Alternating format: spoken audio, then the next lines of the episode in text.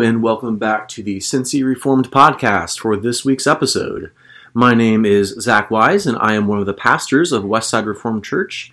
And uh, this week, I wanted to uh, provide some reflections on the topic of Thanksgiving. Uh, we are about one week away from uh, Thanksgiving uh, 2023, and um, we in our church hold a Thanksgiving Eve service. So you are certainly um, invited to uh, come and join us if you are local to Cincinnati. And so I've been reflecting upon the uh, topic this week in preparation for that. And one of the places I've been going in uh, Scripture to uh, think about uh, this topic of uh, giving thanks to God is uh, Psalm 136. And let me just read here the opening verses just to remind you of what is contained in Psalm 136.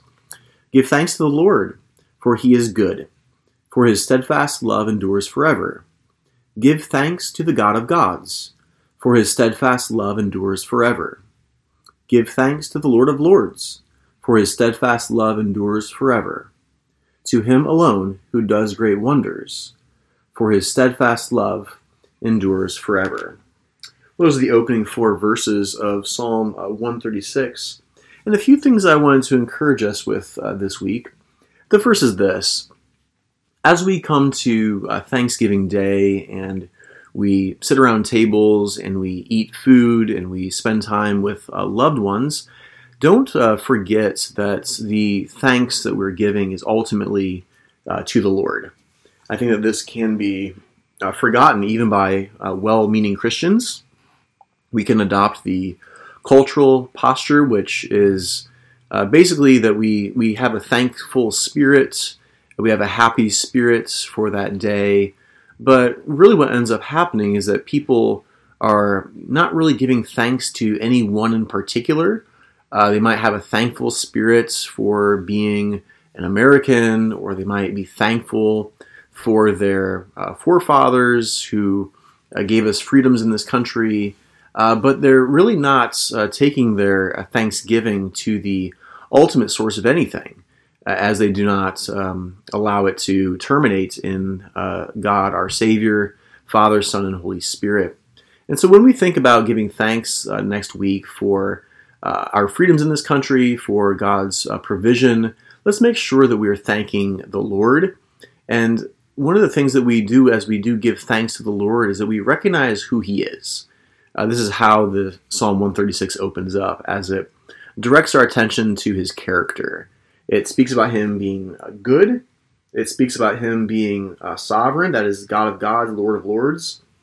It speaks about him being uh, steadfast in his uh, faithfulness. Um, he's true and he endures. He's unchanging, and um, it speaks about him, um, you know, doing works with uh, his with understanding and working great wonders. He's powerful and he's wise. And so, as we think about giving thanks uh, this next week, and we should give thanks to God, give thanks to Him for who He is. And Psalm 136 goes on to speak about what God has done. If we think about our own lives, we come to know a person's character uh, by what they do, not just what they claim to do or who they claim to be. But we see a person um, and we, we, understand who that person is by seeing what they do and uh, how they treat other people how they um, uh, interact with possessions, how they um, interact with the surrounding world, those who are not like them, those who are like them. It, it, reveals someone's character. And so when we think about the Lord and giving thanks to Him for who He is, we also see that manifest in what He does.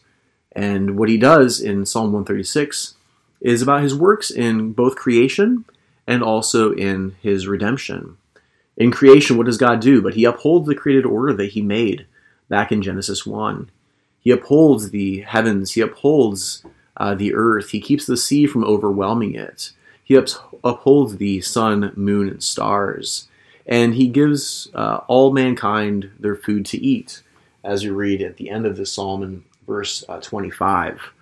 These are things that are probably harkening back to the uh, Noahic covenant, the uh, covenant made with Noah and all creation after the flood finished, the uh, covenant that has the sign and uh, uh, seal of the rainbow that's placed in the sky, that uh, God upholds his creation.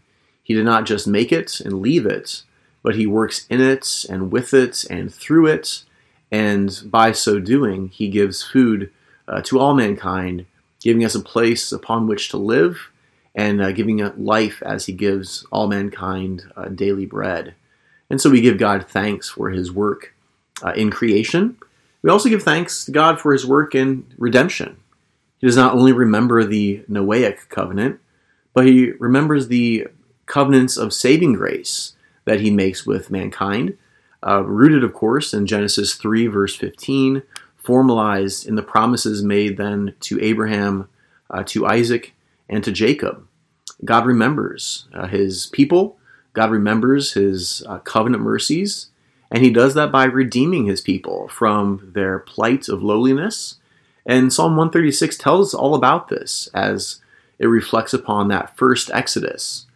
God conquering the enemies of Israel, God uh, delivering them from bondage, God giving them uh, new creation as they went through the waters of the Red Sea, God giving them food in the wilderness and leading them onward to a blessed land of life, the land of Canaan.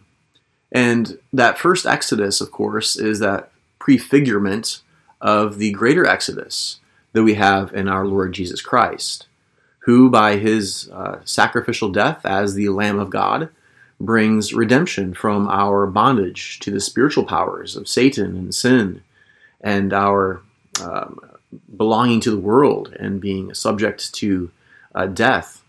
But uh, the sacrifice of Jesus not only atones for our sins, but uh, grants us release from those uh, principalities and powers that once enslaved us. We find new creation life. He brought us through the floodwaters. He has taken us to a land of life as we're raised up and seated with Christ in the heavenly places. And of course, we have an inheritance in the age that is to come. And so, not only do we give thanks to God for his works in the first Exodus, but what that those works uh, prefigured, the greater Exodus that we have in the one greater than Moses, the Lamb of God, our Savior and Lord, uh, Jesus the Christ. And so, uh, to all our listeners, I pray um, and encourage you that as we approach Thanksgiving, and we have that uh, day that the government grants us to uh, spend time uh, in festivity and giving thanks. Let's not merely do it like the world around us with a thankful spirit and uh, sentimental ideas, but let's be uh, clear and explicit by giving thanks to our triune God, Father, Son, and Holy Spirit for who He is, and also um, how He manifests who He is based upon what He has done and what He is doing in creation and also in our uh, redemption. Uh, if you uh, think of it, I would certainly encourage you on uh, Thanksgiving Day to pick up Psalm 136 and to perhaps read that around the Thanksgiving uh, dinner table and to uh, even sing it. There's a great setting of Psalm 136 in the Trinity Psalter Hymnal, which we use in our church. You can find that at trinitypsalterhymnal.org, and the song collection is actually included there. You can listen to the tune and sing along um, with that uh, uh, piano accompaniment on that uh, on that website. But I would certainly encourage you to uh, make use of Psalm 136, uh, but most importantly to um, give thanks explicitly to our God who has and continues to work um, for His people. Well, this is the uh, this week's episode of the Cincy Reform Podcast. I pray that you have a wonderful Thanksgiving, giving glory to God, and that you join us next week on our next week's episode. Thanks so much, and God bless. Bye bye.